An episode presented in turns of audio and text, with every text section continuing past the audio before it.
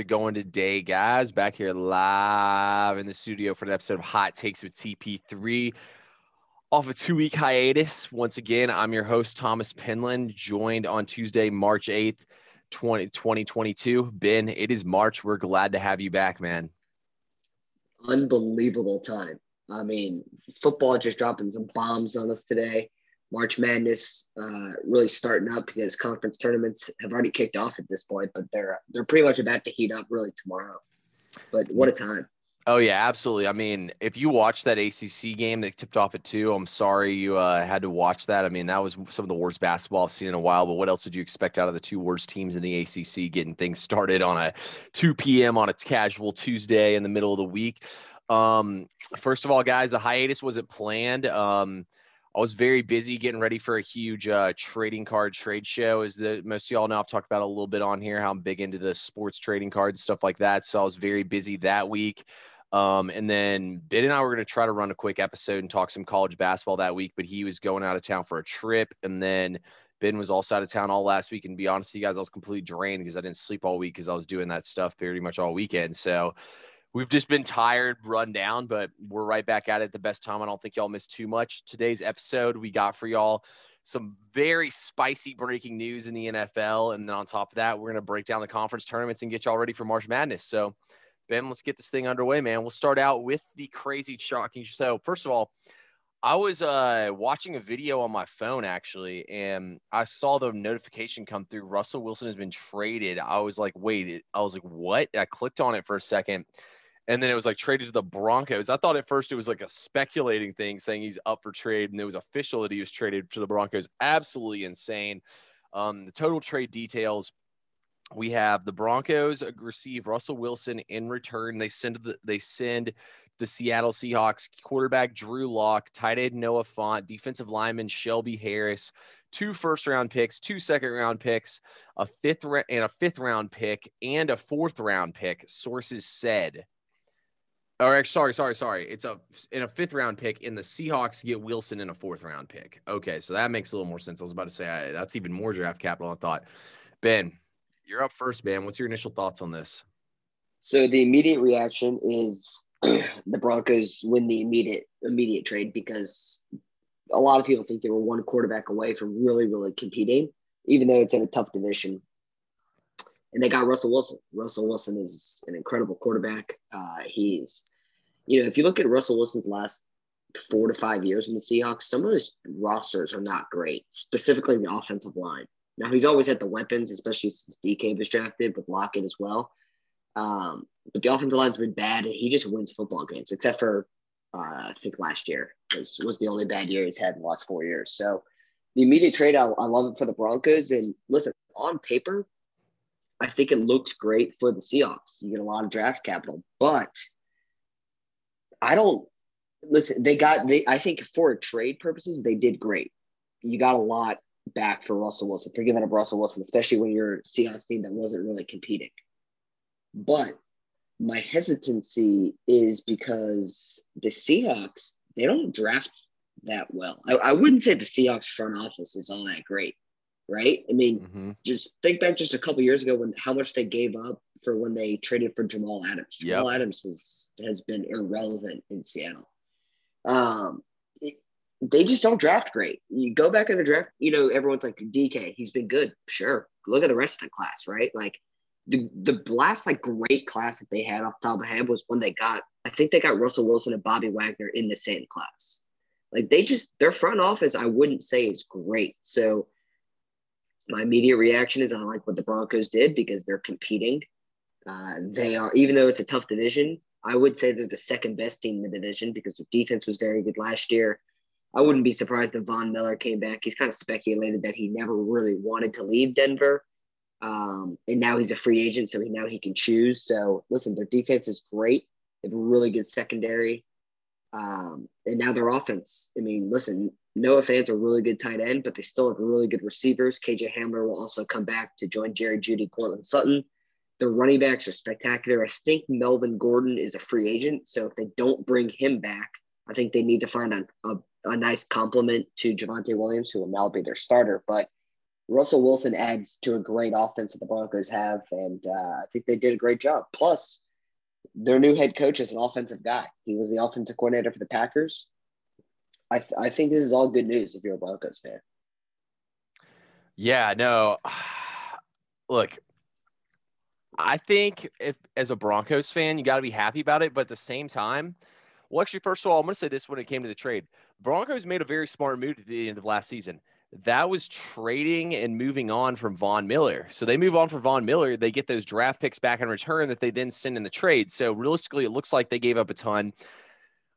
At but the end of the day, competing. Yeah, at the end of the day, they gave up two picks that they had already that they acquired in that trade, and then they gave up one. Basically, they gave up their first and their second from this draft, the two picks they were they acquired, and then next year's first not terrible. I mean, Noah Fant's pretty talented. I don't know much about Shelby Harris, how good he is. Is he a starter? Do you know by any chance? I don't, but I know that the Broncos have another tight end that they do like. He's not as good as Noah Fant, maybe, but I, I mean, their receivers are are really good. Well, we think we think Jeudy would be good with an actual quarterback yeah. instead of Drew Lock and Teddy Bridgewater. I think Courtland Sutton, I'd say, is a pretty good receiver that's still rising in his ability. And then KJ Hamler, he's just a speed guy. He just got hurt last year. So, I mean, the ability is all there for the playmakers. Plus, Javonte Williams absolutely had a spectacular rookie season. Yeah, Javonte Williams is a beast. He's going to be one of the best up and coming young running backs in the league. Um, but anyway, uh, you know, I guess I don't hate the trade for Denver because of everything that they gave up. But at the same time, I would argue Russell Wilson's probably the fourth best quarterback in this division at this point. Russell Wilson, look, he might have been tired in Seattle. He might have phoned it in last year. He got injured, you know. So I'll give him the benefit of the doubt on last year. But even the year before that, in the COVID year, you can see noticeably going into that Buffalo game that the Seahawks that the Seahawks lost his numbers drop off pretty hard at that point at the end of the season. He only had one game where he threw for more than two touchdowns, which was against the Jets, where they won 40 to 3 at that point. And it showed how much his numbers dropped off as the season went on that year. I mean, the first six weeks, he was arguably the best player in the league. And then after that, his numbers just dipped a ton.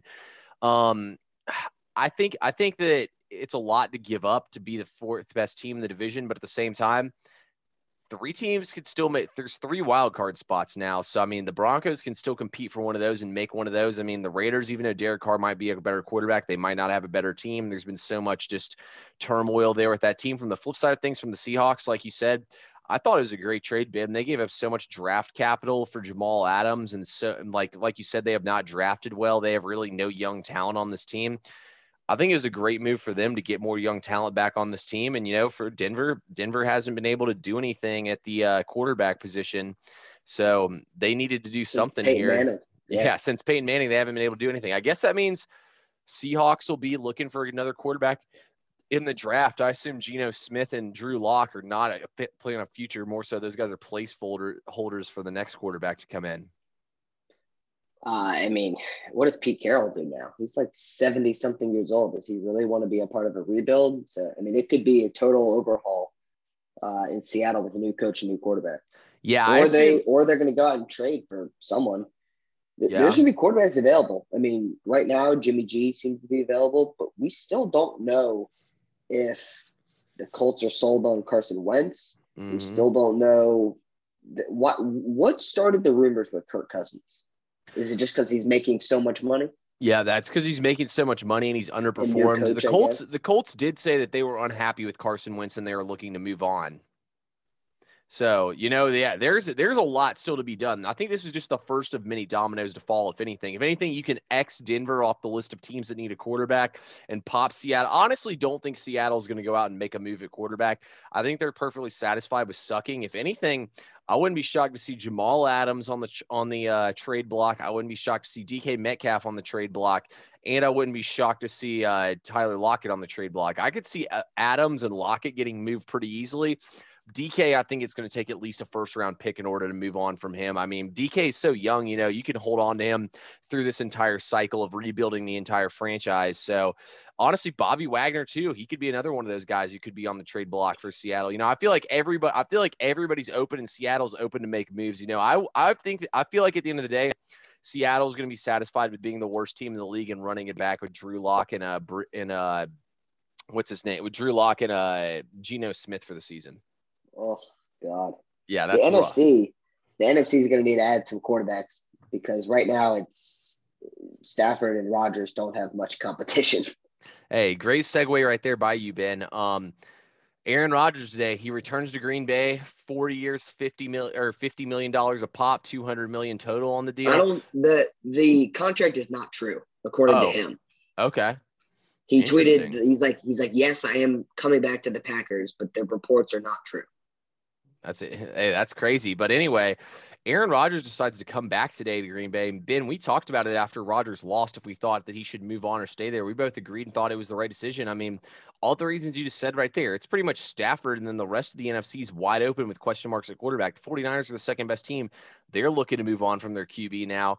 I mean, Brady's not there anymore. Um, I mean, just think about all the teams in the division, man. There really isn't that next best quarterback in there yet. There's gonna be a lot of movement, movement, I'm sure, with quarterbacks and whatnot in the NFC for all the reasons you said. But I think Rodgers made the right decision here. Did Davante Adams get officially franchise tagged? I it I don't uh, I guess the deadline was today. I think they did. Okay. So Adams is franchise tag. I mean, regardless, they're going to break open the wallet to bring him back. I mean, I don't see why they wouldn't. Um, but ultimately, Ben, do you think this move is going to Aaron Rodgers and the Packers will finally be able to get over the hump, or do you think it'll be more the same still? Um, well, I mean, the competition in the NFC is obviously a little weaker now that Tom Brady's not there. I mean, just go through the divisions, right? The NFC South. I know that he's our boy, but like the NFC South doesn't have a a, a good team, not a good quarterback. The Saints will be good, but we don't know what the quarterback situation is, right? Um, the NFC West. Well, it doesn't have Russell Wilson anymore. It's gonna have Trey Lance, who we he might be good, he might not be. I don't know. I mean, we we don't know enough about him. Um, I mean, who the the uh, Aaron Rodgers division? Obviously, Stafford is obviously still in the West. Kyler Murray, he said he wants a new deal before the draft. I don't know if they're going to get. I mean, what are they going to do? They just extended their GM and their head coach. They can take care of Kyler. I don't think Kyler really scares really scares many people in the way that he plays in big games. So, uh, I mean, I would put Dak Prescott as the third best quarterback in the in the NFC right now. It there's just not a lot of competition, and we know what the Cowboys do against teams outside of the division. So, I think it was smart for Rodgers to come back. I think he has a good chance to get a one or two seed in the NFC, just like they do most years. And can they get over the hump? I mean, it's I don't know. They're pretty much going to be, for the most part, the same team. Their weapons are all going to be back. It's it's just can they do it? I mean, can they do it? Yeah. It's just will they? I have no idea. I mean, they they've choked many many times and at home twice now. Yeah, unfortunately, I think it's gonna be more of the same for Green Bay. You know, they're still going to be in cap hell. They're pretty much they were already pretty pretty tight on the cap. Now they're going to pay all that money off to Rodgers and to uh, Adams to bring him back in there. I mean, I just I, Well, I'm not- Adams will be tagged though, so I mean, he, he he's worth more than a franchise tag, but Yeah. he'll be fine for that for one year. Exactly. No, the, I the part that never made sense is Rodgers. Like, if I come back, it'll be a cap friendly deal. So why does everyone think that his cap friendly deal is two hundred million for one hundred ninety three million guaranteed? What's what's cap friendly about that? If Yeah. you look at their look at their salary cap, do you really think they can afford two hundred million dollars and pay other role players? Like they, no. Just wait for the details to come out, people. Yeah, I agree with you completely. Aaron Rodgers is not going to come back and eat. At this point, Aaron Rodgers is basically ring chasing. So he's got enough money. I mean, you watch. Everyone watches TV. Aaron Rodgers paid. on every He'll commercial. get what he deserves, but he, he's going for the ring. exactly, one hundred percent. Um, State Farm pays him enough. exactly, Ben. Anything else you think we need to say on uh, football before we flip it over to the hard court? Our boy. Not really our boy anymore. Whoa, whoa, whoa! Matt Ryan's still my boy. Whoa, no, no, no. One of his receivers. Oh, Calvin oh Ridley. man. Look, I'm gonna say So this. what, what do you, there are some wild takes. I mean, did you see Emmanuel Acho's take? What do you say? He he is a strong believer that players should be able to gamble. Yeah, I did see that. That was one of the dumbest things I've ever seen. I don't think players should be able to gamble because the number one reason that we all say eh, you can't th- look, you can't think gambling is rigged. You know what I mean? Like, I think the NFL did the right thing by suspending him for the whole season because they sent a message. They said, look, it doesn't matter, Calvin Ridley, if you gambled a measly $1,500 in games that you had no effect on. You can't bet on them, period, if you want to be an active player in this league, which I'm personally a fan of. I want no doubt in my mind that these players are going to try their ass off every single game and have no bones in the in stake in the game whatsoever. I mean, think about it. What if you were betting on like an over under in basketball and you have an under, you know what I mean? And Ja Morant's dribbling the ball out with 15 seconds left and he has has 100k on the over, you know what I mean? Of course he's going to run in there and dunk the ball in when their team's up and run the score up. You know what I mean? Like I think that's the dumbest thing I've ever heard. Because then at that point, then you're playing against the people of the impact of what happens in the game. That's the dumbest thing I've. I'm Emmanuel Acho is an idiot. He's the same idiot who's on TV saying that he wouldn't take Patrick Mahomes. Is he listed five quarterbacks he'd rather take than Patrick Mahomes today in the NFL? I was like, dude, I was like, why are you employed? He also admitted that when he was playing at Texas in the 2009 national championship against Bama, that coaches said they'd pay him a thousand dollars per interception. Yeah, there was there was something I can't find anymore, but it's basically something like this has happened. Something like Ridley has happened, uh, like like four other times in the NFL. Yep. Every single time the player lost full season in suspension. Mm-hmm. So it's consistent with that. It's harsh. Um, you know, my problem with it is here's the thing, and I, and I texted you and uh, Cody about this. The NFL has always been about protecting the shield, mm-hmm. which the shield is obviously the integrity of the league.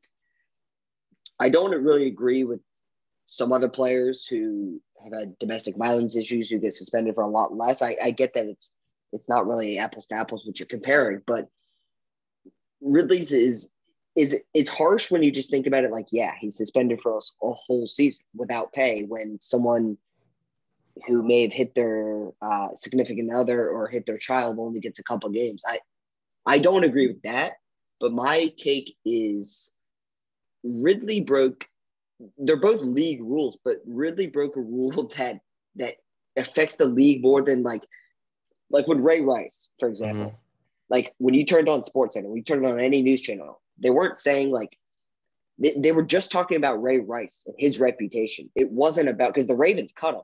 So once the Ravens cut him, there no there was no talk about the Ravens. There was no talk about the organization's uh, repu- uh, reputation or John Harbaugh's. It was just Ray Rice. Like Ridley is he. It's the league's rule that he broke. And I was listening to uh, the Pat McAfee show because uh, he, you know, obviously Pat played in the NFL and AJ Hawk goes on there. They said there are signs everywhere in locker rooms and memos that get sent out weekly that you cannot gamble. Like it's very clear what the rules are, and he broke the rules. So I, I listen. I don't agree with some with some suspensions and how they go, um, but it is it is what it is. I mean, this is Calvin. It's it's it sucks for the Falcons, although the Falcons get the money back at this point. So the Falcons are no longer un, under they're no longer under the cap. The problem is, are they going to be able to trade him? Because I know for a fact he's never playing for the Falcons. Yeah, no, I mean, I think we'll definitely be able to trade him when we get back. Look at all these guys are going to. Deshaun Watson's going to get a second chance. You know, I mean, yeah, Maybe. we'll probably we'll probably only He's, get a fourth round pick for him. I, I, Ben, if you had to bet right now, yes or no, will Deshaun Watson take a snap in the NFL in the next two seasons? What would you Friday, say? Friday's a big day. There's multiple women being subpoenaed into court on Friday to testify. Like it's it's not a good situation that Deshaun Watson's in. I, I would say, will he? I don't know if it's bad, if this gets bad and he's found guilty for multiple women, no, I think he's blackballed from the league. There was 20 something women who came out, or maybe 30, I, however many there were. There was a lot. There was way over yeah, 10. I guess we'll, some I, of some of them have been. I don't. I, I mean, I don't want to speculate. Um, some of them have dropped charges, whether they were paid or not. But multiple women are going to court on Friday to testify. It can get real ugly for him, and that's why he hasn't been traded. Now, if he does play again, it's not for the Texans. The Texans, but the Texans aren't just going to sit there and eat his money. I think he's getting paid thirty million dollars on March. It's like March fifteenth or something is when his deadline is. So Friday's a big day in court for Deshaun Watson, and I'll know more information after that. He could easily be blackballed from this league. I hope it doesn't happen. Sean's one of my favorite players to watch play, so let's hope it doesn't happen. Last thing I'm going to say on this is the end of the day, I think Calvin Ridley got the right punishment. That purely says don't tamper with the NFL. You know, at the end of the day, man, uh, Sam Emanuel might think whatever the hell they want to about it. You can either choose. You can choose to be a gambler or you can choose to pay. If Calvin Ridley wants to gamble on sports, then he can retire from football and go live out in Vegas and gamble his. You can also gamble as an NFL player. You can gamble on other sports. Yeah, you can. So I don't know. I mean, and he also used his own name and social security number. Like, do idiot. I think Calvin's the only NFL player gambling? No. He's do the only one that got caught. Because he's an idiot. anyway, that's enough time spent on that loser. Let's get down to the real stuff everybody's here to, to listen to us talk about. Ben, March is here, man. Let's get down to it. It is March Madness time. Um, Let's start things off here, Ben, and let's talk about the ACC. We're going to go through the Big Six conferences. For those y'all don't know, that's the ACC, that's the SEC, that's the Big 12, the Big 10, the Big East, and the Pac 12.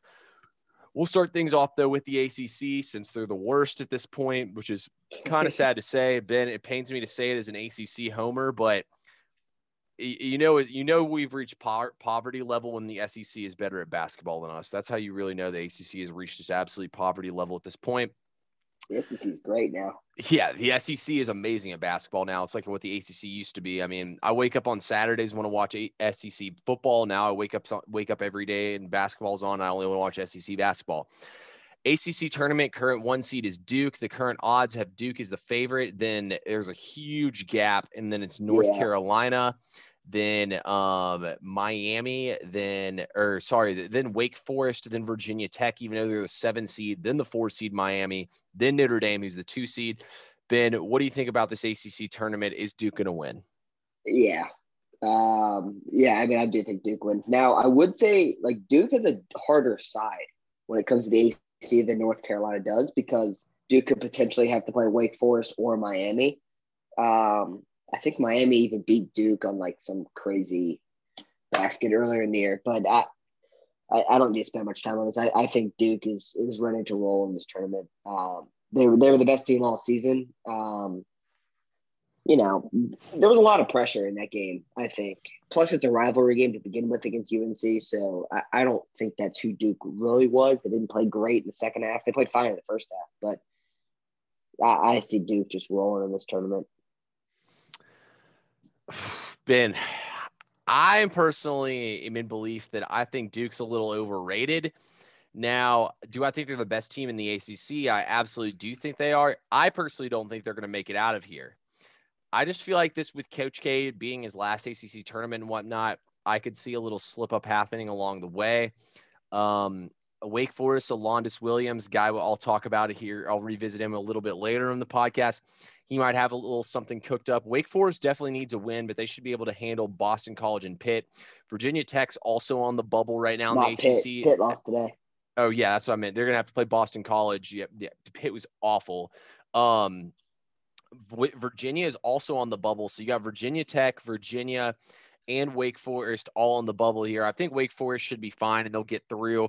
They'll play Miami. If, As long as they get through a game against Pitt or Boston College, they're fine. They have to play respectfully against Miami. I think Duke. I feel like Duke's going to slip up some here on the road. I'm going with North Carolina, man. I just feel like that March Madness is going to be an absolute shit show. I feel like a Duke team that is really not as good as people think they are. I feel like they slip up somewhere down the road. But I will say this: I'm also not confident enough to put money against them winning the ACC tournament. I'm not betting any futures in this conference. Um, I don't think we need to really spend much more time on this conference, but this is Coach K's last March Madness has been alluded to.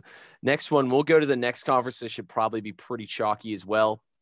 This is the Pac 12. Um, Arizona dominated the Pac 12 all season long. Ben, you think they're going to dominate in the conference tournament?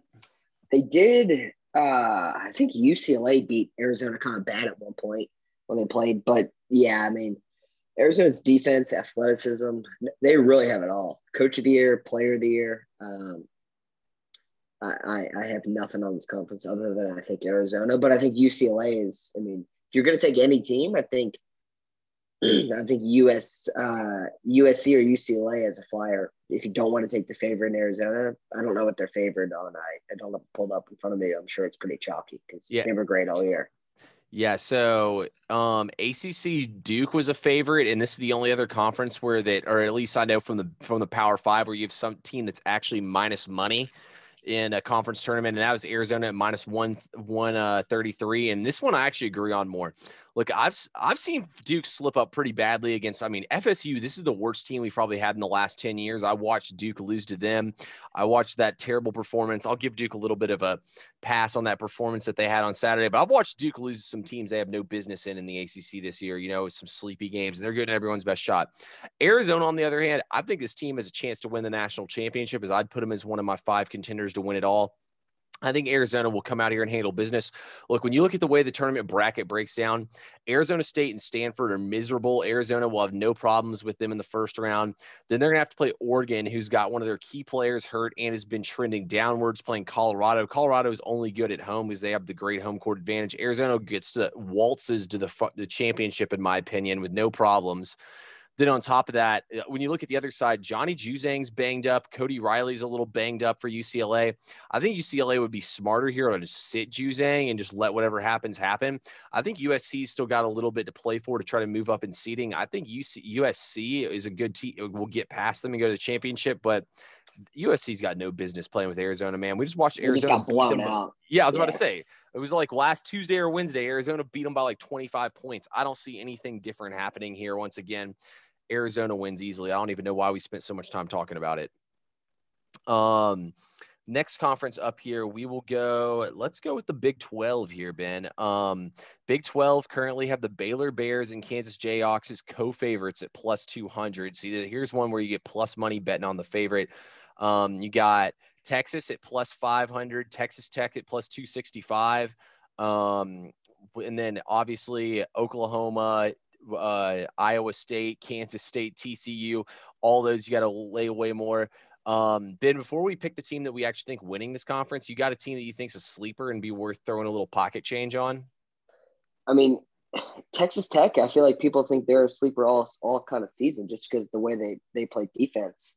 Um, Texas Tech is not a team I'd I'd really want to play early on in March Madness. That uh, you know, not the conference tournament, but mm-hmm. the, the actual March Madness bracket, they they can turn anybody over just double digit times. And if they're out in space, they are so dangerous. Um, they haven't missed a beat. They haven't missed a beat since uh, losing Chris Beard at all. They were great all season. They had a bunch of transfers come in, and it didn't seem to bother them. They had a great season. Yeah, absolutely. Um, you know, Ben, call me crazy. I actually don't like Texas Tech that much.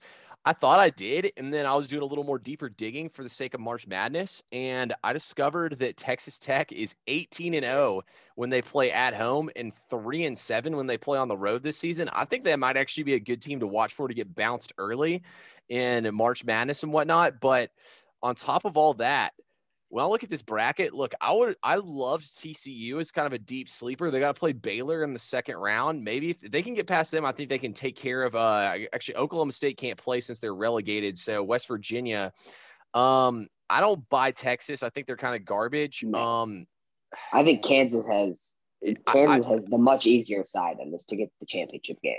Absolutely. Um, I've definitely have Kansas winning this. Look, if you throw ten dollars right now on TCU it return, turns you 189. I think that might be worth a little something if you really want some action here in this conference. But Kansas always wins this conference. I think they're the best play. Except last year, because Baylor. Yeah, that is well. Last year, remember Kansas beat Oklahoma in their first game, and then they were ruled ineligible because they had too many guys test positive for COVID. True. Baylor would have beat them anyway. They won the national championship.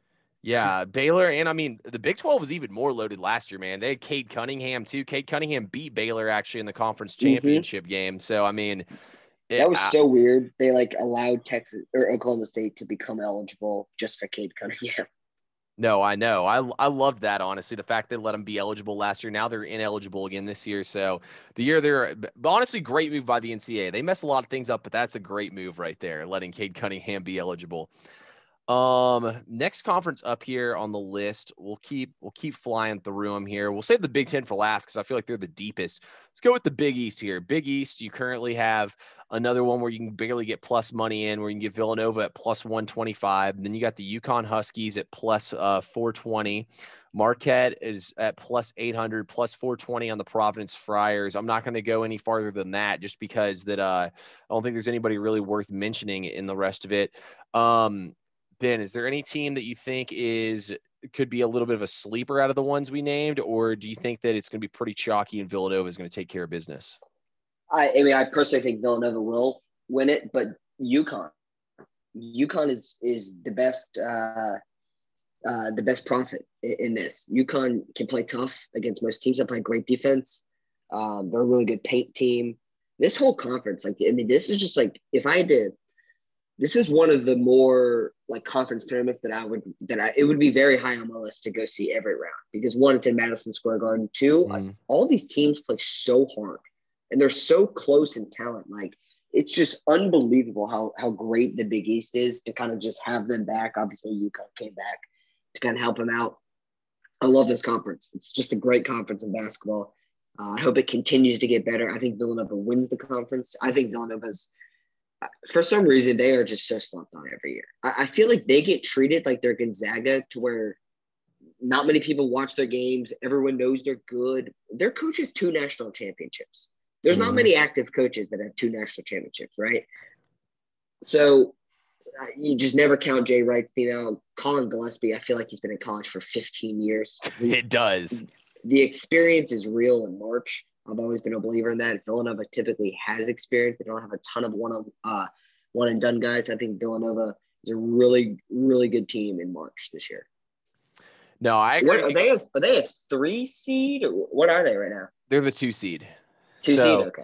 Yes, they do have a little tougher challenge. They're going to have to play the winner of Seton Hall and UConn. That's right. I went ahead and said Seton Hall and UConn just because I see absolutely no way that Georgetown is going to go on the improbable. they haven't won a game all, all season in conference. Yeah. I don't think.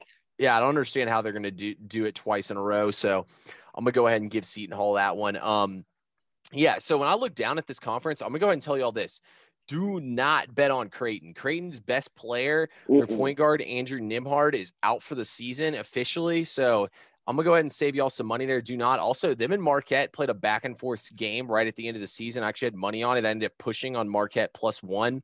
I'm probably going to unload the clip on Marquette as long as they're under five points here in this one and uh, bet heavily on them. Marquette should blow them out of the water.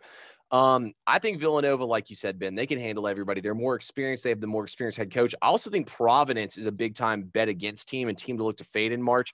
Providence is in like close games. I don't know the exact stat, but they played 17 or 18 games that came down to basically like two or three possessions, and somehow they won all but two of them the entire season. One of those being, or two of those being against Villanova. So I think Providence highly overrated. I mean, they're ranked like top 10 nationally, but when you look at them in actual power rankings and statistical number number rankings, they're ranked in like the 30s and 40s. So I think Providence is extremely overpriced and overvalued here. I think that Villanova is going to win it as the two seed. Um, anyway, I don't think we need to say much more about the Big East at this point. Let's move um to Ben, you know what? Since you're SEC guy, we'll wait to do the SEC. Let's talk about the Big Ten. I think this tournament bracket is this one in the SEC. Good luck. By, by Good far, luck picking a winner. Yeah, good luck picking a winner. That's the truth. The favorite currently is Illinois at plus 300. You have Iowa at plus 424. You have Purdue, or sorry, I misspoke. Purdue is the favorite at plus 220. Iowa or Illinois Open is the favorite. Wow, Purdue now has moved into the favorite spot. Wisconsin, I mean, we thought they had the conference uh, tournament or the co- number one seed wrapped up. They ended up losing to freaking Nebraska, one of the worst teams in the conference. They're now at plus 699. Then you have Rutgers at plus 899 as well, who's the four seed, believe it or not, and they're on the bubble right now. Um, other than that, I mean, you got Michigan State at plus 1897. He's had a decent season. You got Michigan, who's at plus 1597. Michigan plays another team who is also on the bubble in their first match. They play they're matched up against um against Indiana, who's at plus uh 2895. Oh no, you're right. They didn't play first. Yeah. Yeah. And that's Michigan. a that's a tournament game. Yeah. Um, Indiana is on like the first four out right now, and, Mhm. and Michigan's on like the last four in, or maybe last four by. So Michigan can maybe still get in with a loss, but Indiana, if they lose, they're not making March Madness. Exactly. That's gonna be a big one right there. This is Juwan Howard's first game back as well. Um, I'm gonna go ahead and tell you all. I think Michigan's gonna go ahead and win that game. That's gonna be a fun one though. This tournament tips off on Wednesday. Technically, would I mean they have two garbage games. They have Nebraska, Northwestern, Minnesota, and Penn State. But this this Thursday games are gonna be where it's at. Um, Ben, who you think's gonna come out of the Big Ten, man? I think it's two teams in the bottom half of the bracket. I, I think the winner of Ohio State and Purdue wins this. I'm going to say Purdue as of now um, because I'm just a huge fan of Jaden Ivey. Uh, I think he's just. I think you and I both agree that he. We think he just has a chance to explode in March. Yep. I'm going to go with Purdue as a three seed, even though the favorite. Something must have happened with Illinois because their national title favorites went from plus two something to plus 350 or something like that today. So I'm not really sure what happened, but their odds got worse. And now they're the one seed, but they're not the favorite in the Big Ten tournament. Um, I, I mean, I'm going to say Purdue, but I really have no clue. This has been a crapshoot to pick winners in the Big Ten all year. There's a lot of good teams. Wisconsin is the player of the year. And when he doesn't play or, or when he's off the floor because of foul trouble, they're terrible with Johnny Davis. So he's an unbelievable player, and he just makes everyone better. Is if you never watch him play, he's incredible. Yeah. But they don't do much without him. Yeah, absolutely. And like I said, Johnny Davis is banged up, man. So they're they don't have to play till Friday, so that could play in their favor a little bit. Johnny Davis isn't 100%. This team has no chance. I still think they'll probably get past Maryland or Michigan State. Yeah. I'm going to say Purdue plays Illinois in the championship. I'm going to take Illinois to win it, even though that is a little chalky here to taking Illinois, the one seed, to win the conference tournament. I just feel like Cockburn's going to be able to have his way inside. Illinois and Purdue have played some tough matches back and forth all season long, but ultimately, I think the Illini, there's a reason why they're sitting on the one spot here in this conference tournament. I think they're going to find a way to get it done. They're deep. Yeah, and they have Kofi Cockburn, Coburn, the best, arguably the best big man in college basketball as well. So that helps a lot. Purdue's got the seven foot four Edey. Yeah, Edey, and they also have Trevion Williams, Williams, as well. Yeah. yeah. Purdue's a very deep team, guys. Purdue is, in my opinion, is one of the few teams in college basketball that has a dominant player on the perimeter and has a dominant player out uh, inside as well. There's just not a lot of teams built like that from top to bottom that have a top guy in both spots or that have multiple top guys in both spots. Great spot up shooter and uh, what's it, Stefanovic or whatever. Yeah, Purdue's deep, man. I mean, there's a reason why they're ranked in the top five right now. Um, let's talk about the SEC here, Ben. SEC, this is obviously Ben's favorite conference. This has been my favorite conference to watch this season. They've had the best basketball by far. Your current favorite right now is the Kentucky Wildcats at plus 149, even though they're not the one seed. Your one seed's Auburn. Your Kentucky's actually your three seed. Tennessee's the two seed. Arkansas is the four seed. Those teams have double buys as well with that. Um, Arkansas sits at plus 697. Ben, is there any team you're looking at here? Maybe LSU at plus nine, uh, a thousand with value to bet on as a future, or you think it's be pretty chalky? I, I think it's really the I, I think the top four seeds. First of all, I think three out of these four top seeds are national championship good. I Auburn, Kentucky, and Arkansas are all Final Four national championship good this year. Um, Tennessee, even though they play great defense, they can go on a couple scoring droughts, and I think that can really hurt you in March. What's uh, Auburn's not the favorite to win this tournament? No, Kentucky's actually ahead of them. Well, at least on the side I'm looking at, Kentucky's barely. At, so Kentucky's at plus 150, Auburn's at plus 200. So I mean, they're almost co-favorites. Yeah, I, I think Kentucky just because they have the easier route to get to the national championship. I mean, they're going through. Most likely, they're going through Alabama. Uh, Alabama's not beating them, um, and then they're either going to go through like a Mississippi State, South Carolina, or Tennessee. Tennessee's really the only team that can challenge them, and that'll be a great game because obviously it's in Nashville. But Kentucky fans, as we know, they travel better than anyone ever in college basketball. And Tennessee's only a couple hours away from. So I mean, that game is just going to be so packed with Tennessee fans and with Kentucky fans. Both of those teams. So we have Kentucky, Tennessee, and Auburn, who did not lose a single home game this year. Kentucky's going to have home field advantage for in every single one of these games. Auburn fans will travel well. Tennessee fans will travel in bunches, but no one travels like Big Blue Nation. I, I would go Kentucky, even though they're the three seed and they're the favorite. I, I would. I think Kentucky's got a really good chance because they have the easiest route to uh, the championship.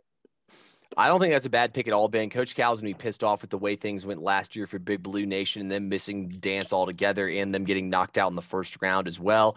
Um, you know what? There's going to be all kinds of craziness that happens in March Madness. It's just what happens in March Madness. I'm going to go on a limb here. I'm going to say Auburn slips up, man. I just feel like Auburn has been so good so far and they've been so mediocre on the road. I think Auburn takes one of those L's on the road right here. I could see them losing to Florida on the first day, possibly something crazy happen. I'm going to say the Arkansas Razorbacks, team that surged last year in the NCAA tournament and has been surging as of late. I'm going to say they ride the hot wave and go to the championship. I think Tennessee and their home crowd in Nashville will propel them into the championship game. I'm going to say Tennessee pulls the upset on Arkansas here. I actually guess at that point they would wouldn't be an upset, but I'm gonna say Tennessee pulls it off here and wins this one for the home crowd.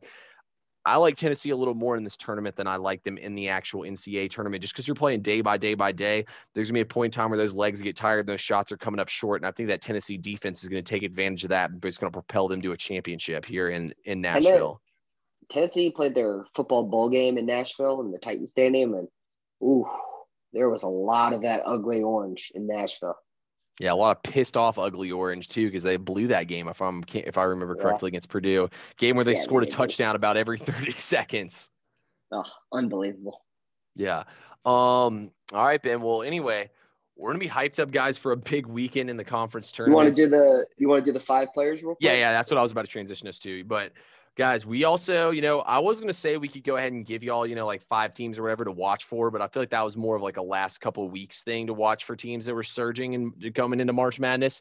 We'll revisit that. Actually, before we talk about our five players, real quick, I have a March Madness theory. I told it to Ben over text, but I just want to talk about it real quick and see what Ben thinks on it on live air. So my theory, guys, on March Madness is I'm not saying obviously this is going to result in a team that wins a national championship. I'm saying this results in a team I feel like they can make a deep run in the tournament. You look at Baylor. Baylor loses to Oklahoma State in the championship of their conference tournament last year. They're pissed off about it. Baylor had the COVID break, and I remember they came back, played a close game against West Virginia, barely won, and then they turned around and lost to Kansas, and we were all questioning them. You look back, you have to go back three years because we didn't have a year of March Madness. You look at Texas Tech and you look at Virginia. Virginia gets bounced on technically their first day because of the double bye of play in the ACC tournament by Florida State. You look at um, you look at uh Texas Tech and bounced Texas, the year and bounced the year before losing as a one seed. Yeah, and bounced before losing as a one seed. You look at Texas Tech. Texas Tech, they lost to Kansas State on their first day of play in the Big 12 tournament, a team that was absolutely terrible. They're a one seed playing an eight seed and lost. Those two teams win the national championship. Baylor, they won the national championship. Gonzaga is an outlier, obviously. I mean, Gonzaga, we all knew was that good all along that season. But I mean, even look at Arkansas. Remember, Ben, your your Auburn, your Auburn or Alabama Crimson Tide came back from a huge deficit and beat Arkansas in the Final Four yeah. game, they were pissed off about that too. I feel like teams that come up short in these conference tournaments go deeper rather than these teams, you know, that you see win put together three wins in a row. Usually those teams have the tired legs when it comes down to March. What do you think about that theory? I don't I mean I don't disagree. You just named a lot of examples that to where teams that turned it around. Um, I can't remember how far Auburn went when they made that Final Four run uh, and lost to Virginia. They won the conference tournament. I remember they beat Tennessee. Did that was the year when, yeah, that was the year when Tennessee had Grant Williams and all of them, and Kentucky had Keldon Johnson and Tyler Herro. That Auburn team was nasty, though. Yeah, that Auburn team was pretty sick. No real NBA talent besides Okeke, but they were stacked. And they actually didn't even have Okeke. He got hurt in that North Carolina game. So yeah, but like I mean, Jaron Harper has been like he's a G League guy. I think he's yeah, like, traveling with like team the Team USA team or something like that. I mean, they just had a lot of talent. They were sh- unbelievable at shooting the ball. Yeah, they hit a ton of threes. I can't remember who their shooting guard Bryce was. Think, yeah, Bryce Brown. That's right. Brown and Harper were just balling in that, and they could just drain threes. Yeah. Those that was a good team. But yeah, no, I th- I feel look. I'm not saying guys that's end all like be all, but I mean that's just a thing thing to look for. Look for a team or two. There's outliers because like Duke typically does really well in the uh, conference tournament. Um, you know, obviously Gonzaga. I mean, yeah. like Virginia, North Carolina, Duke, when Virginia is has having their normal years, all do well in conference tournaments. No, absolutely. You just got to look for teams, you know, that you think are pretty good. Teams ranked in the top like 12, 15 or so.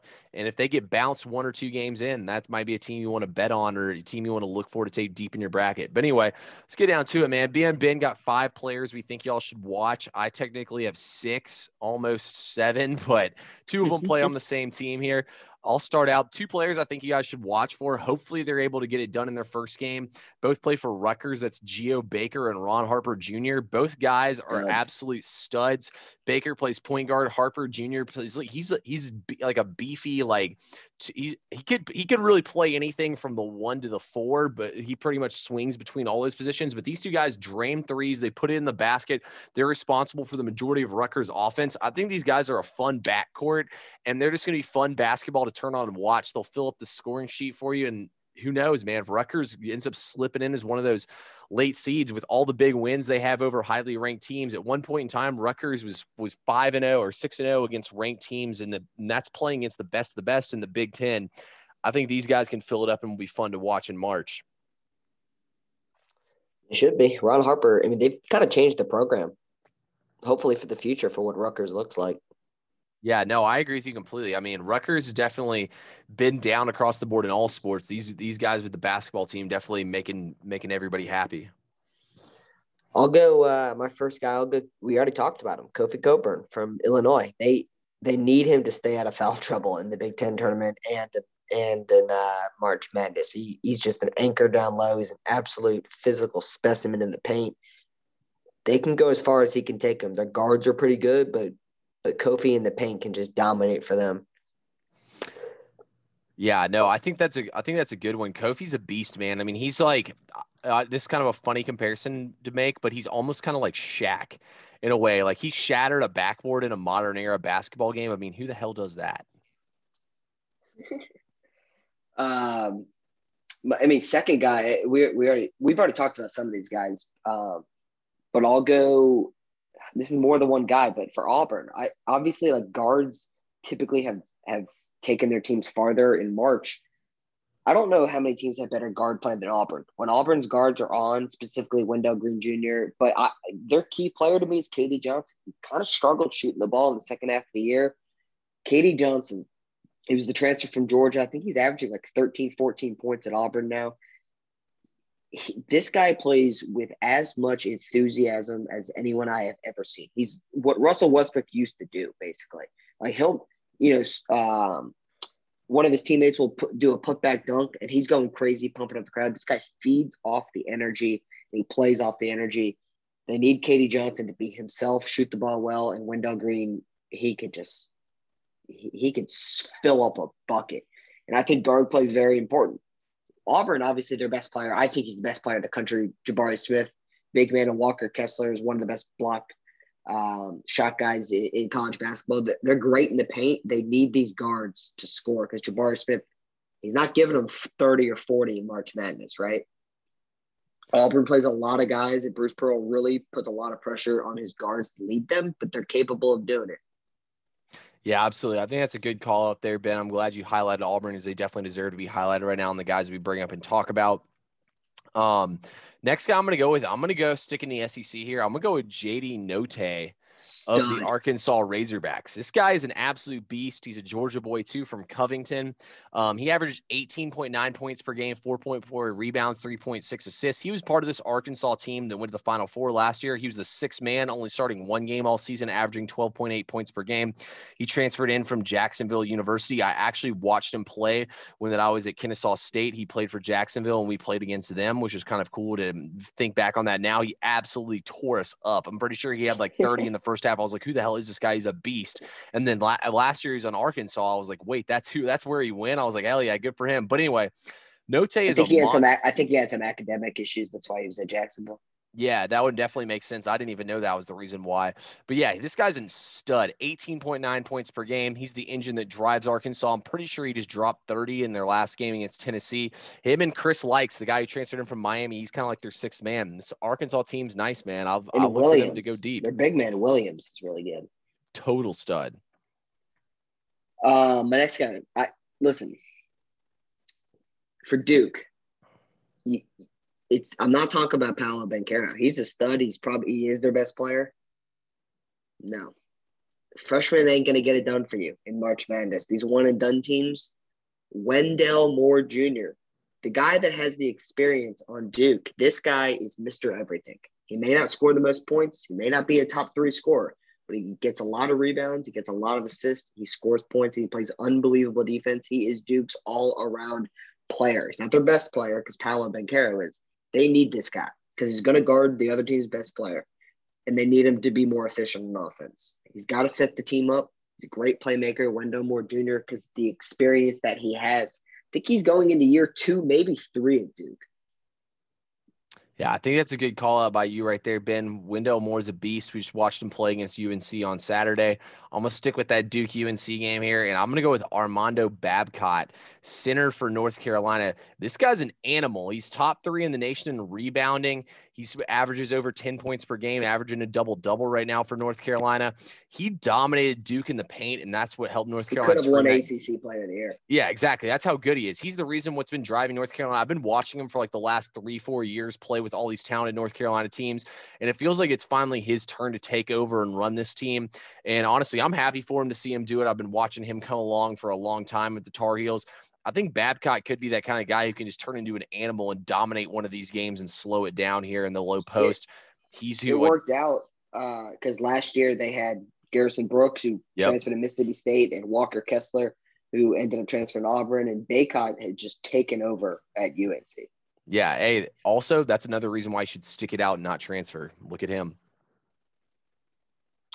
Um, I think we have one similar guy. Uh, I'm assuming you have Jaden Ivey on your list. yeah, I actually crossed him off because I knew you were going to hit on him. But I mean, he's yeah. I, we we talked about him. If you guys haven't seen this play, this kid play for Purdue. I mean, this kid is one of the most athletic guys I've ever seen. He just absolutely he just explodes. I mean, he's I don't know, like a DeRozan almost, but like like a younger gonna, DeRozan. Yeah, I was going to say like, Beal or DeRozan. Yeah, he's. I'll skip over him since we kind of talked about him already my last guy, like I said, it's the same thing with Duke. Is he the team's best player? No. Kansas needs David McCormack to stay out of foul trouble in the same way that Illinois needs Kofi. David McCormack, another veteran. Listen, Agbaji, Oji Agbaji from from Kansas is an absolute stud. Yep. Uh, Christian Braun from Kansas is an absolute stud. They're great. They need this kid in the paint and he's a veteran. Bill Self puts a lot of pressure on him to stay out of foul trouble early. He's got to play defense without fouling, and, and Kansas can go really, really far. Yeah, I think those are good call outs right there. Um, real quick before I give my last two, I want to give a quick shout out to Johnny Davis and Keegan Murray. Keegan Murray, we didn't we didn't mention him. He's one of the better players in the nation. Small mm. forward for Iowa, I believe he's a sophomore. Can really fill it up. And then obviously Johnny Davis, we touched on him earlier. But I'm gonna go with the kid that won ACC Player of the Year from Wake. Yeah, that's actually who I was about to say. Alondes Williams yeah. here. He plays shooting guard for Wake, over 18 points per game, over five assists and rebounds. He might be a six-five shooting guard, but he can fill it up all across the board. He's going to be the driving engine for Wake Forest. I think he's one of the more fun players to watch. And look, he's given Duke some problems. We've seen him do it once already. I think he gave him like 35 when they were at at uh, Cameron Indoor. He's broke gone over 30 over five times this season.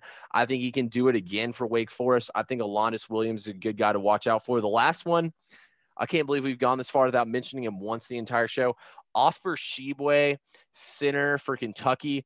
Tshiebwe leads the nation in rebounds over 15 a game. He transferred in from West Virginia last season. Tshiebwe is an absolute animal, and his NIL, uh, NIL deal, they're paying him over a million dollars to come back and not go to the NBA. So he's already coming back again for another season. Yeah, that's what he said. I mean, hey, though, if he balls out in March Madness, I'm sure and gets projected into like the top like 10, then he's going to dip out. But I don't really see that happening Kentucky's with the way got the so NBA many is. Like what? Davion Davion Mintz and um, who's who's like number 31 on their team. He's an unbelievable shooter. Kentucky? Yeah. Is it the point guard? No, that's Mintz. Okay, yeah, because I know they have and, they have Ty Ty Washington. Yeah, they have Sahvir Wheeler. I can't even remember the other one. Is Jacob Toppin? Name, 31 on Kentucky. Is it Jacob Toppin? No. Yeah, I can't. Even, I don't know who it is. I can't think of it, but Kentucky's got so many guys. Yeah, Kentucky really does. But I feel like that. I feel like it all comes down to Oscar Tshiebwe, who's arguing. I mean, he might win. I've seen on most lists he's probably going to win Naismith. So either him or Johnny Davis. So one of those two guys. I figure we have to mention them on there. Ben, anything else you want to say, man? Anything else we need to talk about? My, my vote would be Jabari Smith for the Wooden Player of the Year, but that's just me. Um, if you want to join a March Madness bracket pool, I don't know if we're doing one this year. I don't think we're going to do one, but you can text Thomas if you know Thomas, or you can text me. We can both get you in one. Um, I'm in a couple of them already. I think Thomas is in multiple. So if you want to join, text one of us. Yeah, I'm definitely going to set one up for the podcast, get as many people in there as we possibly can. I'll put details out on that on Instagram and Twitter. I'll be pumping it up every single day of the week. Hopefully, we can get a lot of people in there like we did last year. Um, back for vengeance, guys. Unfortunately, I couldn't get it done last year with Gonzaga. So, see what we can do again this year. But They're anyway, on my shit list. Never picking them again. Exactly. I can't wait to fade them in March Madness. But anyway, we appreciate everyone who tuned in today, guys, and we'll talk to y'all again soon.